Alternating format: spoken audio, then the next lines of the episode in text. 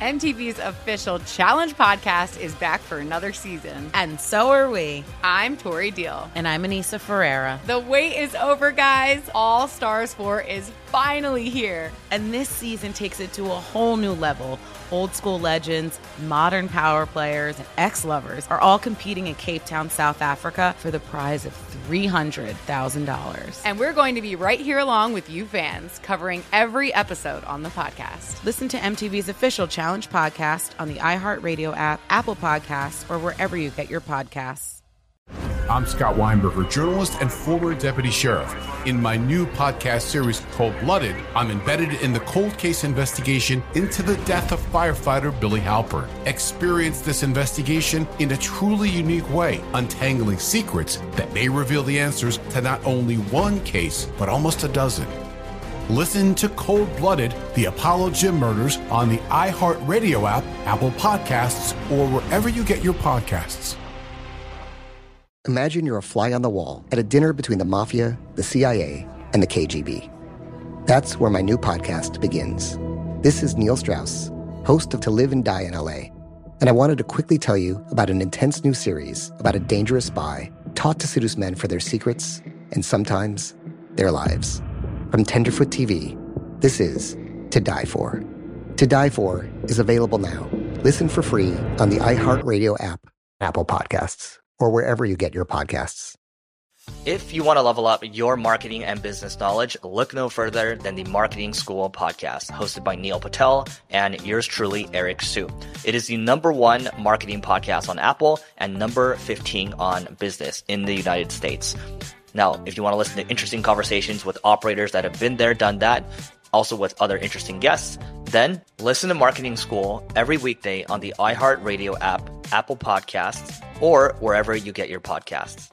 From UFOs to psychic powers and government conspiracies, history is riddled with unexplained events. You can turn back now or learn the stuff they don't want you to know. A production of iHeartRadio.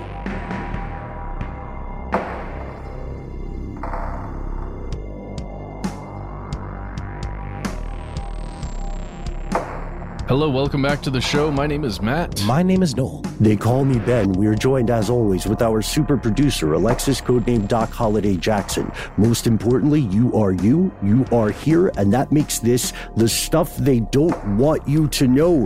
It's that time of the week, folks. It is time for our listener mail segment, which we do every Thursday with your help. And as uh, as we always say, we're tremendously fortunate to have all our fellow listeners here uh, we have received so much interesting correspondence, so much fascinating stuff. And we've been in the trenches with emails and with social media. Today, we're going to go to uh, some very, very strange places. And perhaps our first stop is going to be in the distant past, which, according to some folks, never happened. Aha! How, how's according, that for setup? that's the setup, at least according to you, N. Mm-hmm. Here we go. This message comes from N. Hello, I'm not sure if you've made an episode on the new chronology, but I fell down an internet rabbit hole reading about it last night, and it seems right up your alley. The concept of new chronology is basically that ancient historians over the years have badly misdated certain historical events or confused two accounts of the same event to be two entirely different events, or even purposefully distorted history for the gain of various churches and monarchs. Because much of our historical knowledge going back thousands of years relies on the work of these historians, we have included their version of history in our generally accepted historical lexicon. This has artificially extended the period of written history significantly. Now, of course, this theory can be disproven in several ways, but it is extremely interesting and I can see how easy it would be to get sucked into this conspiracy. There is one theory popularized by David Rohl, that's R O H L, but the theory that captivated me was proposed by Anatoly Fomenko, F O M E N K O. Some estimates say that as many as 30% of Russians believe Fomenko's theory to be at least partially true. And I'll try to explain the nuts and bolts of it, but it's almost too confusing to explain this way. so, first of all, before we jump in, guys, uh, N is hitting on something that we have talked about in the past. We covered phantom time theory, which is a whole separate thing, but it's very similar, I would say, Ben, wouldn't you? Yeah, yeah. As a matter of fact, uh, these two guys, Illig, who is the progenitor of Phantom Time, was actually born around the same time as Fomenko. These uh, these ideas are kind of a Coke and Pepsi of Hmm. fringe archaeology in that they have a lot, uh, they have the same great taste, but their adherents, uh, their adherents maintain they're very different. But like parallel thinking, right? I mean, not like they collaborated anyway, or were even aware of each other. It's Uh, I don't know about that, Yeah. but I, I do I do know that these theories, these these things came out roughly around the same time as Ben is saying, and I don't know much about Rohl yet. I haven't looked into that RC cola of this equation. there we but, go, uh, the Cheerwine. Yeah. yeah, but uh, yeah, they they did come about around the same time, and and it is like it it isn't even necessarily parallel thinking. Noel, I think it's more of analyzing what exists, what what actual written records exist for the time periods that these guys are looking at. Mhm. Um, so let let's jump back through here. I guess we can just say phantom time is the concept that the Middle Ages didn't necessarily exist the, the way that it's that it supposedly occurred. The Yeah. years, what is it? Um, AD six fourteen to nine eleven were just fabricated. This is phantom time. These Yeah. nothing happened in those years because they didn't exist, but stories were made up to fill that space. Essentially, That's what the- Charlemagne is Charlemagne is fan fiction. That's that's the takeaway of Phantom Time. A little less than 300 years never happened.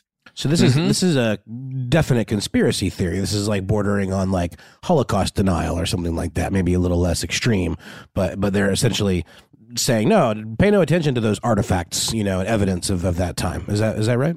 They're they're doing some interesting stuff. So they do differ in their methods. Uh, the idea here is often based on not just a lack of written records, but also discrepancies in calendars and Mhm. uh, compare contrast of different dynasties of rulers. Fomenko's a little different because he actually uses uh, statistics to try and correlate or prove his point. These would be uh, mainstream historians and archaeologists would consider this pseudo history or pseudo archaeology, but it's a it's a fascinating concept because one of the big arguments, uh, one of the strangest things about it is these guys are right in that there is a paucity of written record the further back you go in time, and that's just because you know time eats all things. Sure. Not- yeah. Not to sound too true detective about it. Mm. No, well, perfectly true detective, I would say. Uh, you got to have a little true detective in everything if you want it to be interesting. Season one, at the very least. Hey, they Season three tried was fine. so hard with Season, season, three two. was fine. Season, Season two just wasn't my was fine. Yeah. wasn't my cup of tea. Season two wasn't my cup of tea. But no, I see what you're saying though. Uh, I, see- what you're saying though. I mean, but aren't those also considered like the Dark Ages, kind of, where there wasn't a lot of emphasis placed on historical record and and uh, uh, writing and you know um, intelligence? Well, there the big difference here is so new. So new chronology is a little more extreme, maybe than Phantom Time. Phantom Time specifies uh, uh, like three centuries thereabouts in the ADs or the Common Era that never actually happened. As Matt said, six fourteen to nine eleven. But new chronology essentially says, okay, we know history is mostly accurate to about 1600 AD or CE. After that, says Flamenco, it's all it's all malarkey, as uh, President Biden would say. Yes. So if you want to learn more about Phantom Time, you can go to the old How Stuff Works YouTube channel and find it. It's called Stuff They Don't Want You to Know Dash Phantom Time. And you can also find that at other places, but that's the one that has a million views, guys. I'm so proud of us. Should be. You should be. um, uh, but if you want to learn more about flamenco's theories, you can buy his books. There are seven volumes, and they're like 600, 700 pages long each. Mhm. Um, I want to be clear. I haven't. I have not actually read of Fomenko's work. I have read, I've read reviews of it. I have read Mhm. some, the words from supporters and of course words from uh, people who don't agree with him. But maybe, maybe I should give it a shot. Maybe I should come back after I've read all seven volumes of history colon fiction or science. That's right. There's seven volumes. It'll take up a whole space in your house. Mhm. um, so let, let's jump back to N really quickly because N does try and lay some of this out for us. And let's just see where we get with what N says and maybe continue on. Maybe this is a whole episode in the future. Mhm. We shall see. gonna- I, I think I think spoiler alert. I think we're going to get to one of the big problems of flamenco here in in your letter N, and it's it's something Mm-hmm. I clocked as well. Yes. Now, N says Fomenko's theory hinges on archaeo, should that be astrology, maybe? The practice of dating archaeological events such as eclipses and comparing them to recorded historical events. I believe it's archaeoastronomy. Yes, archaeoastronomy. Uh, I've never heard of that. That's that's great. Hopefully that's real. I'm trusting you, Ben. Um, N says this guy also did some statistical analysis comparing timelines of different empires, trying to argue they are actually accounts of the same empire. Fomenko believes that the historical Jesus Christ was born in Crete in 1180 AD. That's a little different than what is, you know, believed, at least according to the record, the official one that's in the Vatican. And he was crucified in Constantinople roughly 30 years later.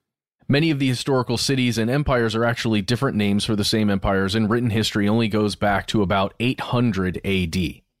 N says the timeline was extremely messed up due to a combination of mistakes with early historians, historians filling in the blanks of historical periods with modern context, confusion between the names of empires in different languages, and purposeful rewriting of history by the Roman Catholic Church to retroactively make events in the Bible appear to have occurred. Now that is interesting. That is motive, right? if we're looking into this. And and and in uh, Flamenco's defense, the Catholic Church had no problem sort of reimagining and uh, directors cutting the past Mm-hmm. Mm-hmm. as We've as talked like about this before. controllers Yep. of literacy for quite a long time. There you go.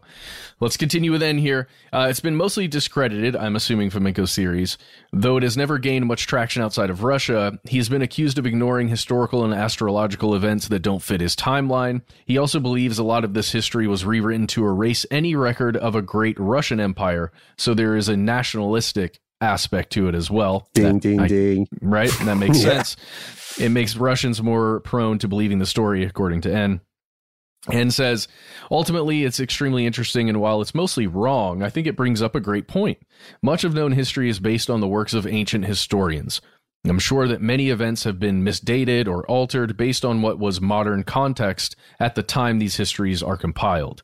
Obviously, through things like carbon dating, we can get a decent idea, but it's still important to remember much of history is just an educated guess based on the educated guesses of civilizations before us. Hmm. Well, there's there is another aspect here that I think, and you would you would agree with when I say this. A lot of this is not just a matter of educated guesses, but a lot of it is purposeful misinformation. Um, For Hmm. instance, historical records that were written by the enemies of a certain civilization, a certain culture, or a certain group. Uh, we're going to run into this in an upcoming episode about spoiler alert, quote unquote, witchcraft. hmm no spoilers, like you said. I'm so excited about that one. Okay. Um, well, hey, I just want to tell everybody if you duck duck go, this uh, this person, this author and historian or theorist, you will find and all that is interesting, all that's interesting.com article that is pretty good at laying out a few of the basics. You will find an extensive extensive Wikipedia page that has some pretty great links at the bottom, which I would highly recommend you checking out. Much of them uh, have to be translated via Google. We like Google Translate here. It's stuff we We don't want you to know. do. Yeah. Let's see. Although they know what we're looking at, then, right? Oh man. Yes. Yeah. No, the alphabet already knows.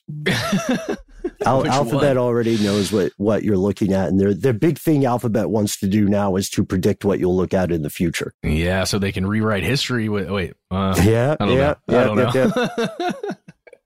but but down there you'll find all kinds of interesting things, and I would also highly recommend archive.org because you can find the first book.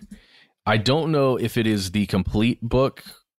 Actually, it looks like it might be. Mhm. Yeah, you can find at least the first book in its entirety.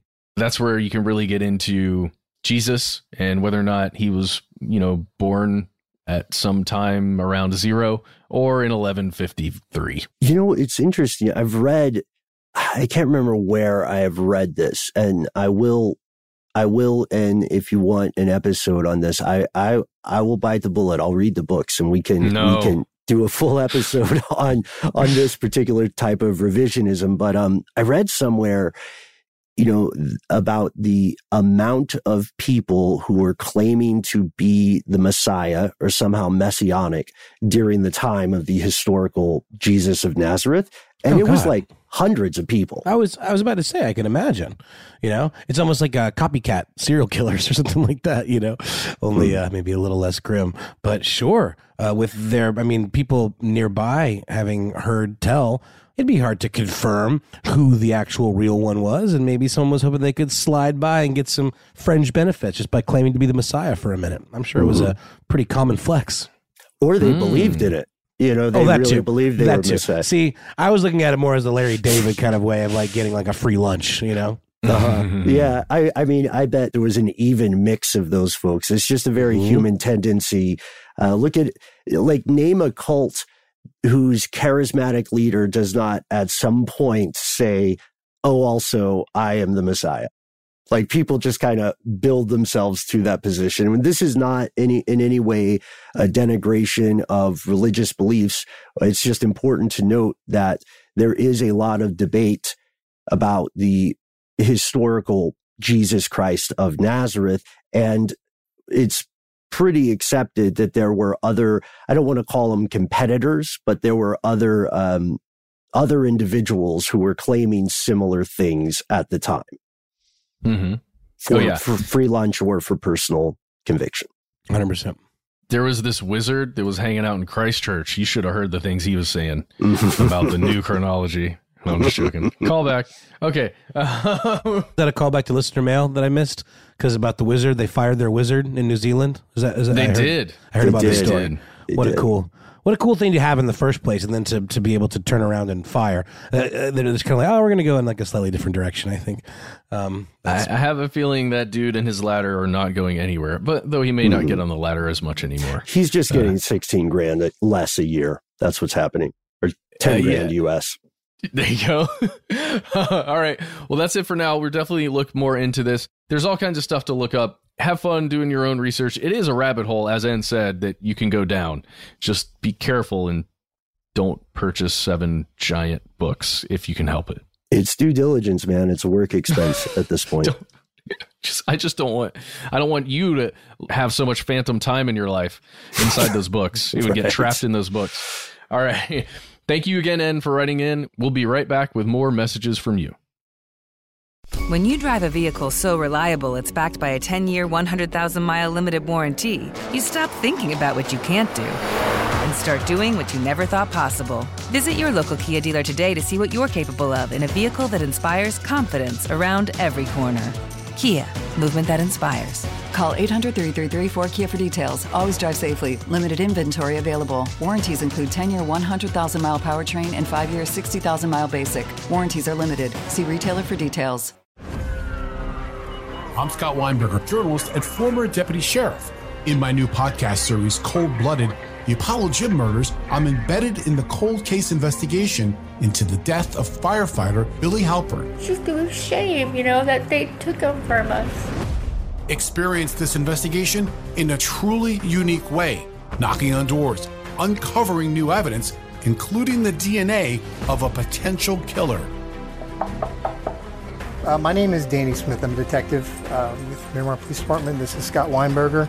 We're actually reopening an old case, and your name came up. Untangling secrets that may reveal the answers to not only one murder, but almost a dozen. Thought they were going to kill me, so I kept my mouth shut and I didn't say anything. All these years, I didn't say anything. Listen to Cold Blooded, the Apollo Gym Murders on the iHeartRadio app, Apple Podcasts, or wherever you get your podcasts.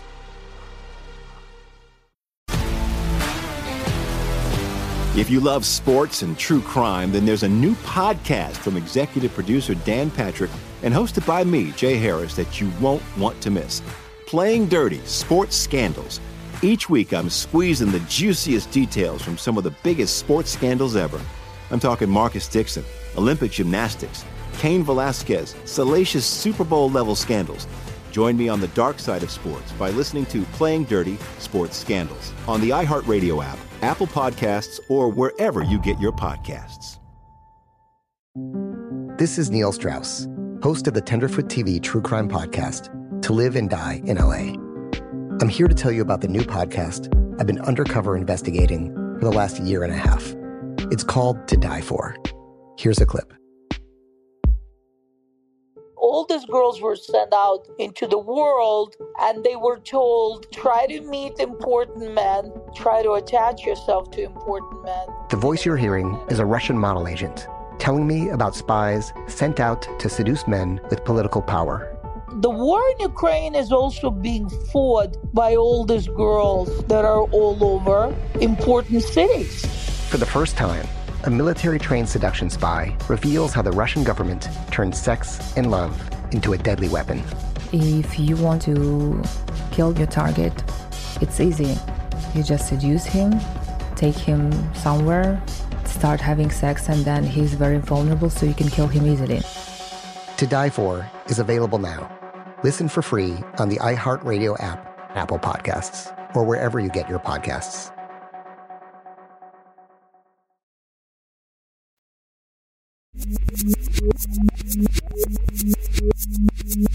And we're back with more messages from you. Uh, and I found a message from one particular you who goes by the handle So Majesty. Uh, it is a code name specifically. Um, and the subject of this uh, communication is mythological omniglot. That's a question mark and an exclamation mark sound that I hopefully I, I just intoned. Uh, but here it goes. Hello. I have been puzzling over something for a while, and I thought you might have an opinion or some insight into this concept. As humans, we have continuously written and rewritten the same characters and stories and themes literally forever, with one notable exception Santa. Okay, stay with me. The singular mythological character who can effortlessly and instantly speak the language of any person he encounters, including sign language, is Santa Claus. Why? It seems like such an important and powerful superpower to give a character that I don't even believe Jesus was set to have. I was able to find various characters with what I would have called some kind of ESP, not the explicit ability to communicate in the language of the person they encounter. My 11 year old son has suggested the satyr as a character with a similar skill set, but not to quite the same extent. Uh, seems like a pretty badass skill, and I can't believe it isn't in more myths, ancient or modern. Uh, when I think of biblical references to unifying language, of course, the story of Babel uh, comes to mind, or Babel. I think it's, I've heard it pronounced both ways. Um, that story shows the ability to freely communicate with anyone as a bad, even dangerous thing. Uh, so, if, for argument's sake, we say that the Bible gives the mythological omniglot a big thumbs down, why does it then turn up in a myth where the character with that gift is an embodiment of parental love? The communication gift that Santa has is presented as wonderful and loving. He was inclusive before that was even a thing. I'd love to hear your thoughts on this topic, both if I'm missing some obvious examples or if you notice the same trend I did. I am a seamstress and spend hours and hours working while sewing and listening to your podcast. My code name is So Majesty. Love the show. Um, okay, this is awesome. Wonderful. Yeah. This is so fun uh, for, for several reasons. Also, it plays nicely with what we were just talking about and, and the uh, importance of Google Translate, which kind of almost is that modern superpower. Uh, if you are able to just kind of like cast aside the um, any notions of being able to blend in and, and, and be like an insider all the time. Um, I actually, I just came back from my first international trip uh, since I was a very, very small child. And obviously, when that was the case, uh, Google Translate was not a thing. But I had quite a few conversations just passing the magic box back and forth, where you can literally press a button, speak into it, and you know rinse and repeat. And while it's not perfect, you can absolutely um, communicate and get the right ideas across and have a perfectly pleasant conversation Uh-huh. that, that benefits uh, both both parties. Did you Um, use the camera function? The camera function is awesome as long as you eschew any ideas of privacy. Sure. You mean like for taking a picture of like text, like on a, on a menu Uh-huh. or something like that? Yeah, I in real I didn't, time. I didn't even know that was a thing, but, but next time. But the microphone function was really fun. Um, I, I mentioned this on our group chat before we joined. Uh, it shows maybe like how it can, you know, results may vary, but I had one conversation where I was passing the thing back and forth quite a few times before I realized that this gentleman was trying to sell me drugs. Um, and uh, I, I promptly uh, said no, no, thank you, and and moved on. Um, but it was pretty cool and magical to be able to. I tried my best to use what little skills I had to at the very least ask people if they could speak English um, and and you know do a greeting and then that usually put people in my corner. But it really came in handy when there'd be some stumbling blocks. Most people in France speak English pretty well, which really makes you realize how privileged we are as Americans that we sort of take foreign languages almost as a lark in school, but there they take it very very seriously. Um, probably because of their proximity to you know the United Kingdom and just knowing that business will ultimately. Uh, require them one day to have some basic understanding of English, whereas here we just assume that we're the king of the jungle, so we don't really, you know, put quite as much importance on it. But uh, it really made me kind of hit that home for me. But the idea of Santa as being this omniglot, I think that in and of itself hit me hit interestingly for me. Is it because he can translate all the letters that he gets? Like uh, I always presumed that maybe he had elves of different nationalities that were doing that for him that he recruited from across the land. Um, you know, the idea that he can speak to whomever he encounters in whatever language works for them. To me, it seems a little odd because isn't Santa not supposed to be discovered? I mean, if, if he meets the kid, then doesn't hasn't he sort of screwed up in some way? And, and Like like the Krampus with you. Dude, Right. Santa is in every shopping center across the land. Malls aren't And- around anymore. and that Santa, depending on where Santa is, speaks Uh-huh. that language, right? Santa Well, is a multiversal entity. I, I like was it. about to say Different he's also able he's also Yeah. able to exist in many many places at the same time while being able to speak all of those languages. He he is uh, yeah. yeah. I've got this image right now. It's breaking my Grinch heart. You guys, everybody, fellow conspiracy realist, Matt, Noel, Doc, with all the shopping malls abandoned nowadays, Mm-hmm. picture, if you will, just lone Santas in their fortresses of capitalist solitude, waiting for a kid to come in and just ask for anything. I don't know if that's a Christmas story or if it's a horror story, but I'm I'm going to write it. I'll send oh it my around. god! No, it's a horror story, Ben. Imagine you guys, some urban explorers find an an old mall and they're looking through this cavernous area. It's huge. It's No, like picture, Mall of Georgia this. size. I love this. It's all there's nothing in there. There's no life. Well, but it's what you call it dead. Yeah. It's a dead mall. It's a It's dead dead mall. mall. Yeah. mhm. And in the At the- distance, you hear a oh oh. No, oh, dude, oh, no, oh, dude. oh, oh. At the very center of the mall, Yes, there's just a Santa sitting there waiting for you. that's what I see with like one flickering light. You know, I like the ho ho ho, but the dark it- heart of the mall, right? It could it could also be like you have the conversation and you talk to Santa and then you you come back later you want to you want to tell people about this experience you've had and you bring them back and it's just a decayed skeleton wrapped in like a, a dingy red suit and it was like the encounter was all in your head or it was just the ghost of Santa that only talked to you. That's sort of like the, uh, the the the red ribbon comes off and the girl's head falls off punchline to the story kind of you know. Yeah, everybody forget what we just said. Uh, I think that's going to be something like that. Spoiler could be our uh, end of the year special. But these, Oh, these are all interesting questions. And, and Noel, we were talking about this a little bit off air. Um, so Majesty, I think you'll enjoy this. We, we were familiar with some of these ideas due in part to some, um, some research for a different project, but the idea of language and literacy as a power as being Yes. omniglottal as a power is actually a godlike power uh, across various cultures. And uh, Santa Claus, as understood, does have roots in pre-Christian existing belief systems. Um, I, I don't know, man. I don't know where we want to go with this, but Noah, you and I were going back and forth on examples of things like trickster gods. Trickster gods love right. talking to everyone yeah, there's th- there's a really good Reddit thread actually. Um, which gods had the canon ability to speak every language, uh, and, and many of them are African. Um, Mhm. There's uh, Eshu from the Yoruba culture, uh, Coyote from the Lakota culture, and Iktomi the Spider Man, also from the Lakota culture. Uh, and Ben, you mentioned one from ancient Egypt that um, has sort of a magical, uh, t- uh, what's the word, future seeing prop that he kind of uses. Yes. Yeah. Thoth. Uh, Thoth, I think, is also uh, known for not just having the ability to speak and understand all mortal tongues, but uh, Thoth also has, a, I like that you called it a prop. Thoth also has something Promethean about himself. He's able to allow human beings to read his book, his magical book. And when they read that, they can understand the language of animals, which Mhm. apparently are monolingual, and they can also understand divine languages. Uh, of course, that's you know we're talking folklore here, but it's it's fascinating, isn't it? How how powerful uh, the ability to speak and understand was, and a- ancient civilizations, some of which had absolutely no contact with each other, all were thinking the same thing. Trying to answer the same questions, right?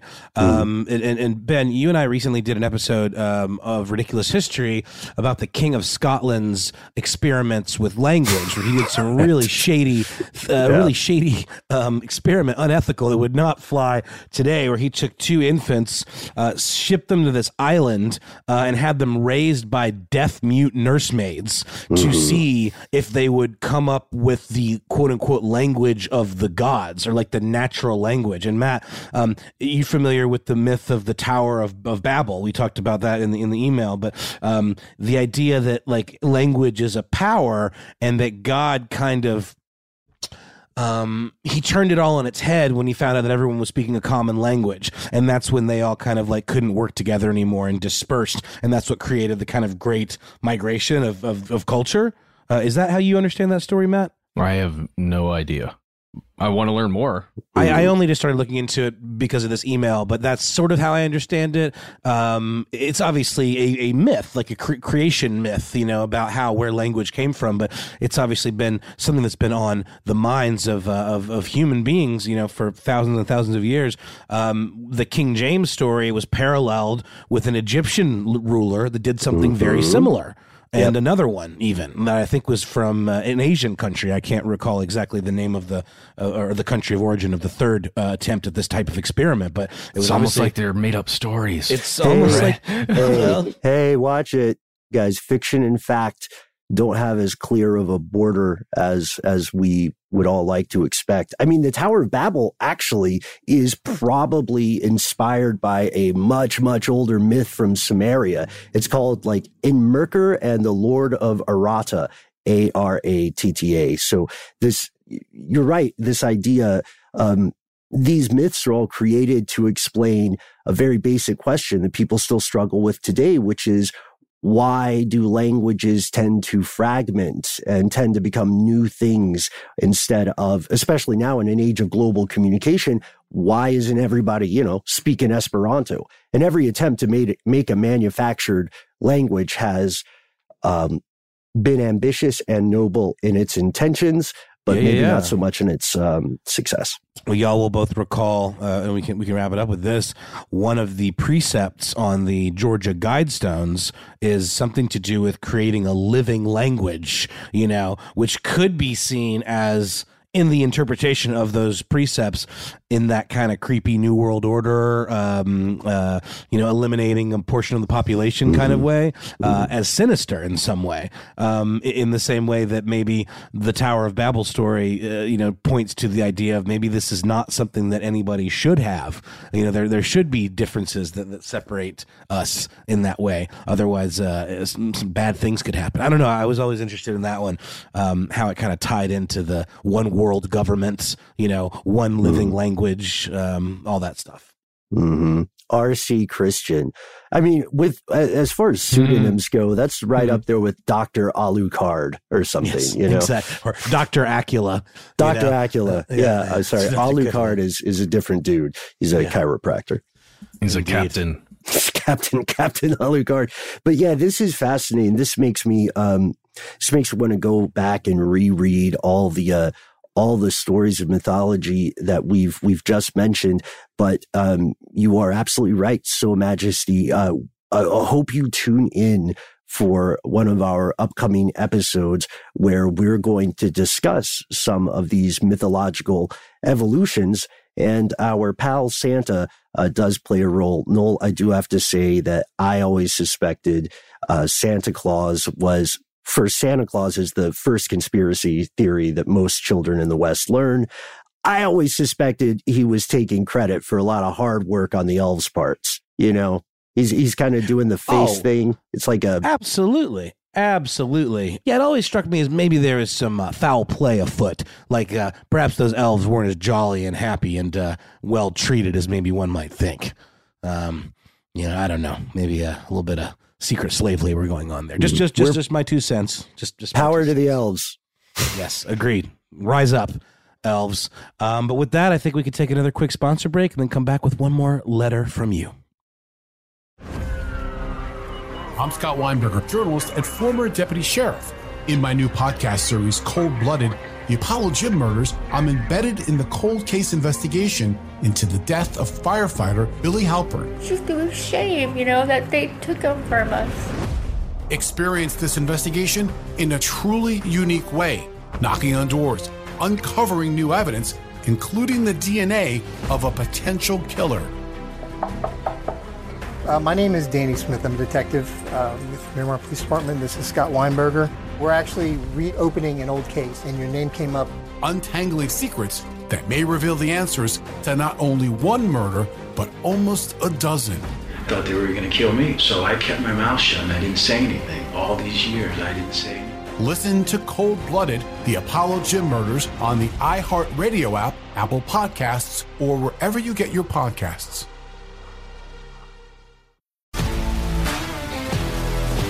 If you love sports and true crime, then there's a new podcast from executive producer Dan Patrick and hosted by me, Jay Harris, that you won't want to miss. Playing Dirty Sports Scandals.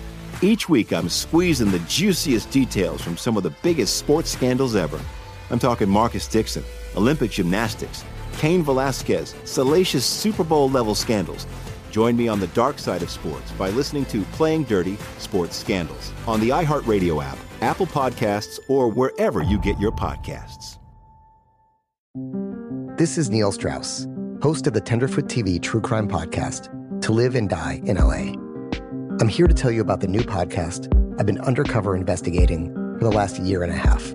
It's called To Die For. Here's a clip. All these girls were sent out into the world and they were told try to meet important men. Try to attach yourself to important men. The voice you're hearing is a Russian model agent telling me about spies sent out to seduce men with political power. the war in ukraine is also being fought by all these girls that are all over important cities. For the first time, a military trained seduction spy reveals how the Russian government turned sex and love into a deadly weapon. If you want to kill your target, it's easy. You just seduce him, take him somewhere, start having sex, and then he's very vulnerable, so you can kill him easily. To Die For is available now.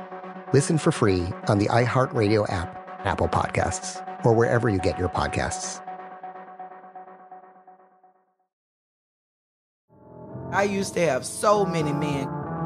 How this beguiling woman in her 50s. She looked like a million bucks. With zero qualifications. She had a Harvard plaque. Tricks her way past a wall of lawyers and agents. She's got all of these Maseratis and Bentleys all in the driveway. Is it like a mansion? Yes, it's a mansion. That this queen of the con uses to scam some of the biggest names in professional sports out of untold fortunes. About six million. Approximately $11 million.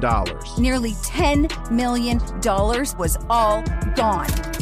employing whatever means necessary to bleed her victims dry. She would probably have sex with one of her clients. Hide your money in your old rich man because she is on the prowl. Listen to Queen of the Con, Season 5, The Athlete Whisperer, on the iHeartRadio app, Apple Podcasts, or wherever you get your podcasts.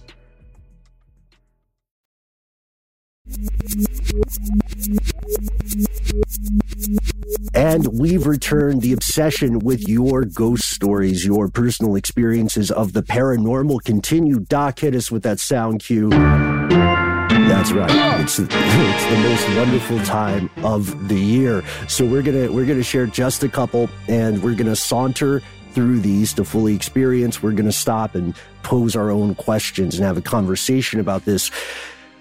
Lizzie, you wrote a story that uh, I know Matt captivated both of us. And here is your story. In part, we want to share this with you because, uh, first, it's very well written. And secondly, it is so cinematic. And we want to hear if anybody else has had a similar experience. Hopefully not, because this is scary stuff. Uh, Lizzie says, hello, my name's Lizzie, uh, gives her Twitter handle OOMEP, says, I recently tagged you regarding an exorcism story that I was eager to share. My close friend recently disclosed that his mother and grandmother once went to the exorcism of their relative back when they lived in Sri Lanka. Here are the details. The possessed family member, that was in air quotes, was a woman who got into these fits where she did crazy things like grab a person's hand, read their palm, and reveal secrets about them and their life, like the exact way the people close to them had died, even if they had never met. She would speak in, get this, Noel, different languages of which she had no prior knowledge. When she spoke, you could hear conversations playing out between the multiple inhuman voices coming from her, with each voice appearing to have its own rank. When she was in these violent fits, she would end up smashing things, hurting herself and others, and multiple men together could not control her. Her condition got to the point where people sought her out for readings. The little church they visited was dedicated to exorcisms, tucked away in a forest, where my friend's mom, grandma, and aunties witnessed this woman curl herself into a circle and roll herself up the hill upon which the church stood at the actual exorcism on the church grounds. These multiple terrifying voices uh, emanated from her, and the priest asked if they were going to leave her body. One of the voices said, Yes. And the priest and the priest said that he needed a sign they had left. The woman then points toward a tree which cracks at the base and falls down. She falls over and collapses. But after she wakes up, she is fine and has no further issues. And Lizzie goes on to say that uh, their friend is a skeptic of the supernatural, believes there are non supernatural ways to explain everything that occurred except for the tree falling down. This might be my favorite part of the letter, Lizzie, because you say it left him stumped. And we're Oh. both we're both startled by the weight and seriousness of this story as it comes from his mother and grandmother, two people who seemingly lack a motive to fabricate or exaggerate the story. And Lizzie says, in contrast, uh, I am in a mild state of terror and am ready to believe she was possessed. What do you guys think? That's one of the, I don't want to say most haunting, but that is a captivating story. Oh yeah, I, I just want to go back to the image that stuck in my mind when I read it. Ben, we talked about this. That first thing that Lizzie describes, someone uh, uh, just in a, a state where they have to tell someone's fortune, they have to scry for somebody, they have to read the palm and then tell you this important message about the way you're going to die, or how you know someone that died before that needs to give you a message. Something about it being so urgent really creeps me out because it's as it's as though whatever you know if there is something inside of her whatever it is desperately needs to communicate um i don't know that that really just stuck with me And it seems like it's also never good news, right? They're not, they're not predicting, um, fortunes or indicating where to find a, a lost cache of treasure or money or sentimental valuables. It's, it's strange because this is something that if you are a more skeptical person, like the friend mentioned in the story, there's a lot of this that can be dismissed. And at the very end, you can just say, well, maybe the tree thing got exaggerated through the game of telephone that is oral communication over time. Or maybe it was just a coincidence. You know, there's a lot we don't know about that tree. How old was it? Was it diseased, etc.? These are mundane questions, but I cannot wait to hear more possession stories. And also, uh, also, Lizzie, uh, glad to hear that the family ultimately was okay. Because in the most infamous cases of alleged possession, however you want to explain it, it often leaves lifetime mental, sometimes physical scars on the people involved. I um, am lucky enough to have encountered a couple of, of actual exorcists in the past from various cultures and various religions.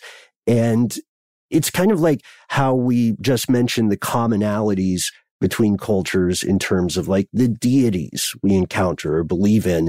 The concept of exorcism and possession may differ in some of the ingredients, but you might be surprised by just how common the idea is across civilizations. Um, I don't think I've met anybody who was possessed necessarily. What about you guys? No, but some of the tape from you know the um, paranormal investigators behind you know the Amityville uh, incident and all of that stuff is pretty compelling. I'm not going to lie. I know that there's uh, some skepticism behind whether or not they were hucksters or not, but uh, mm-hmm. it's, uh, it's hard to it's hard to ignore you know how some of those folks sound you know, when they when they're speaking sort of like from another place, kind of. You know, yeah. I, I have a hard time uh, reconciling that. And you're an audio expert too, so I, I, I mean, I'm just being objective here. You have a good ear to sense out something if if there was a way to explain it readily. Um, I I just thought of this. It's not the most comforting thought, but if you think about it, we're all all of us listening now are just sort of ghost possessing ourselves, right? Your sure. body is another haunted house. If if there's a separation between whatever you are and your body. Yes. Which I'm skeptical of. Uh, pneuma sarcoma. I get you, man. Yeah, it's it's a, a, very for the three people who got that reference. It's a complex idea, and um, we had so many other stories. Uh, do we do we have time to share just one more, a short one? God, yeah. please. Our final piece of ghostly correspondence, today at least, this evening, comes to us from someone who has chosen to use a pseudonym. And this message, based on our previous conversations, fellows, this message spoke to me immediately. Here's how it begins. You can call me Cuban B I tried to be brief, yes. but I'm afraid I failed. Yes. My apologies. yes. Cuban, Cuban B. Yes. Cuban oh, B. Ah. Okay. So, uh, Cuban B has some stuff to say to us and also um, some ideas for a show. But here is the ghost story that you wanted to share with your fellow conspiracy realist, Cuban B. In a recent episode, I heard a request for ghost stories, so in an effort to become an active participant in the conversation, I'd like to share one with you now. My mother once lived in a townhome by herself. She would occasionally tell me about the odd things that occurred around the house. She said it started with hearing voices. Since she lived in a townhome, I dismissed it as noisy neighbors. Another time, she told me she woke up from a nap and saw a ring of smoke circling around her. I dismissed this as a dream or just being groggy from the nap. Then there was the time she was in her bathroom upstairs getting ready. As she tells it, she went downstairs for a few minutes, and when she came back, she found the hairbrush she'd been using was missing. Naturally, she assumed she had taken it downstairs with her and left it there by mistake. She went downstairs to look. Not finding it, she headed upstairs. According to her, when she reached the top of the stairs, she found her brush sitting on the top step. This one was a little harder to dismiss. At the time, I decided she must have just dropped it and didn't notice. Eventually, she began to believe there was a ghost haunting her house. Soon after the brush incident, she moved out. She said she just didn't feel comfortable there anymore. Now, if I can borrow a phrase from the show, here's where it gets crazy. Years later, while going to garage sales with my mother, I noticed there was one at her old townhouse. I thought it would be fun to go check it out. She wasn't thrilled with the idea, but played along anyway. When we arrived, the current tenant said hello and asked how we were. After exchanging pleasantries, my mother told her that she used to live there. The woman sat up and stared at her in silence for a few seconds. She pulled my mother aside and began speaking in hushed tones, just like Meadow. Sorry, I tried to disable my mic. We've got to keep the whole thing in. She asked my mother if she had ever experienced anything strange while living there. My mother was hesitant at first, but then began to share her experiences. The woman seemed relieved and began telling us of her own experiences. She told us about hearing voices, seeing what she described as fog, and having things go missing only to reappear somewhere else later. In talking with her, we realized she was having the garage sale because she was moving. I can only assume it was for the same reason. I don't usually go for ghosts and hauntings, concludes Cuban B. I tend to think there's a natural explanation for these kinds of things. However, under the circumstances, I found the whole thing a little unsettling. Not sure what to make of it. I'd enjoy hearing what you guys think of this. So, we're you guys. Well, I'll tell you what I think. Uh, there, there is a, a trickster hanging out around those townhouses. This trickster is young, probably just started smoking for the first time, and uh, sneaks into other people's houses and smoke, smokes in their in their rooms, uh, and then leaves.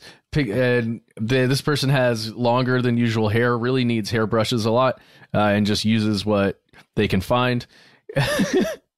I'm just joking. This is, I Uh, mean, this I like weird this as heck. idea. A human, because a human, uh, a human force interfering is no less unsettling, right? Do you guys remember that story uh, several years ago about the guy in Japan who found food was going missing from his refrigerator and he lived by himself, or so he thought? He got a closed circuit camera and he, he found that there was an elderly person who was hiding in his top closet and like sneaking out to nibble at food. Do you guys remember Yeah. that story? Yes. I also remember Yeah. one where somebody was living in the attic, like legitimately living in the attic, doing the same thing. Uh, another, th- this has happened more than it should. Yeah. Everybody check your crawl spaces, check your attics, check the closets. You know what I mean? Uh, just because you might feel a little paranoid doesn't mean you're wrong. We just ruined so many people's Thursday night if they're listening to this when it comes out. I'm going into my attic right after we finish recording Yes. this. Yes. Uh, also, there's um, going back to our earlier conversation. There are some uh, guides for how to navigate in a non-human trickster in mythology. Right? I believe it's very popular in some European folklore to leave like a saucer of milk out. Right? Or to um, there's something about which way you're supposed to put your shoes uh, at, at night. Uh, there are different things you can do. I, I don't know. We mentioned before the idea of talking or attempting to uh, somehow communicate with an entity, and we had a pretty in depth conversation about it off air recently. But I gotta say, as someone who um, I think maybe we all fall on the more forensic, slightly more skeptical side sometimes, um, but as an individual holding that viewpoint, I would also move. You know what I mean? If you're paying rent, if you're paying a mortgage for a Yeah. haunted place, I don't know. Some Well- people would pay extra. I was gonna say, yeah, you move or you start a YouTube channel, and Right. you know, Yeah. just like me, it's just called the fog and me, and uh, just Mm-hmm. hanging out. like just dapping each other, like, like braiding each other's hair, kind of Yeah, talk, talking about is Judy involved. Bloom books, you know, Mhm. like a Ouija Q and A. I love Yeah. that. Well, at least we know it's not a Jinn because of the smoke, right? That's right. The Jinn are created from smokeless fire. Yeah. And I don't know why that always seems so cool. That's like one of the coolest creation stories. But uh, speaking of stories, thank you so much to everyone who wrote in. Uh, we have a wealth of fantastic, spooky stories. And you might be surprised, Lizzie and Cuban B, to, Cuban B, to know how many people are taking the same approach that you have taken, trying to explain these things uh, through the power of critical thinking, and then finding that at some point it's very difficult to have an explanation that can address 100% of what you or your loved ones have experienced. So take a page from their book, write to us, call us, find us online. We cannot wait to hear from you. That's right. You can find us online, as Ben said, on all the internetly places of note. We are on Facebook, we are on YouTube, and we are on Twitter at the handle Conspiracy Stuff. You can also find us on Instagram at the handle Conspiracy Stuff Show.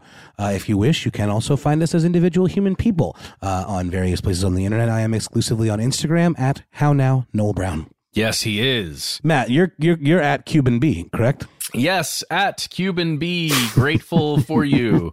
Uh, that's the whole title of it. Mm-hmm. Um, yeah, if you don't want to do that stuff, you don't want to use social media. Well, Ben, do you have social media and Instagram? Uh, you can find my current online identity at Ben Bowlin, B O W L I N, on Instagram or at Ben Bowlin, HSW on Twitter. The real ones know why. That's right. And the the fake ones are confused. Always, always. It's a phantom tweet hypothesis. It's, That's right. It's the new Twitter chronol. It's the new timeline chronology. Uh, but you're absolutely right, Matt. Uh, sometimes social media isn't for everybody. So what, pray tell, should our fellow conspiracy realists do if they don't sip the social meds, if they have become media teetotalers? Then you use your mouth and your phone to contact us in an ancient Fingers. fashion. You got to use your fingers, your phone, and your mouth in that you order. could you could use your mouth to operate your phone, right? Hold on, let me see. I've seen it. Nope. Why does it have to be fingers? What the heck? I can't Well, use my you could, face. You, you could poke it with a stick. There's there's any number of ways to Mm. enter the digits that you are about to uh, to bless us with. All right, so you enter one eight three three S T D W Y T K. That is our number. You will hear Ben. You will hear a message to leave one. And once you do, you've got three minutes. Say whatever you want. Please give yourself a cool nickname. We very much would like that. Um, say anything you want to. If you've got too much to say or you want to add links or any other information that you can't get to us through your voice, send it instead through your words. You can reach us at our email. We are Conspiracy at iHeartRadio.com.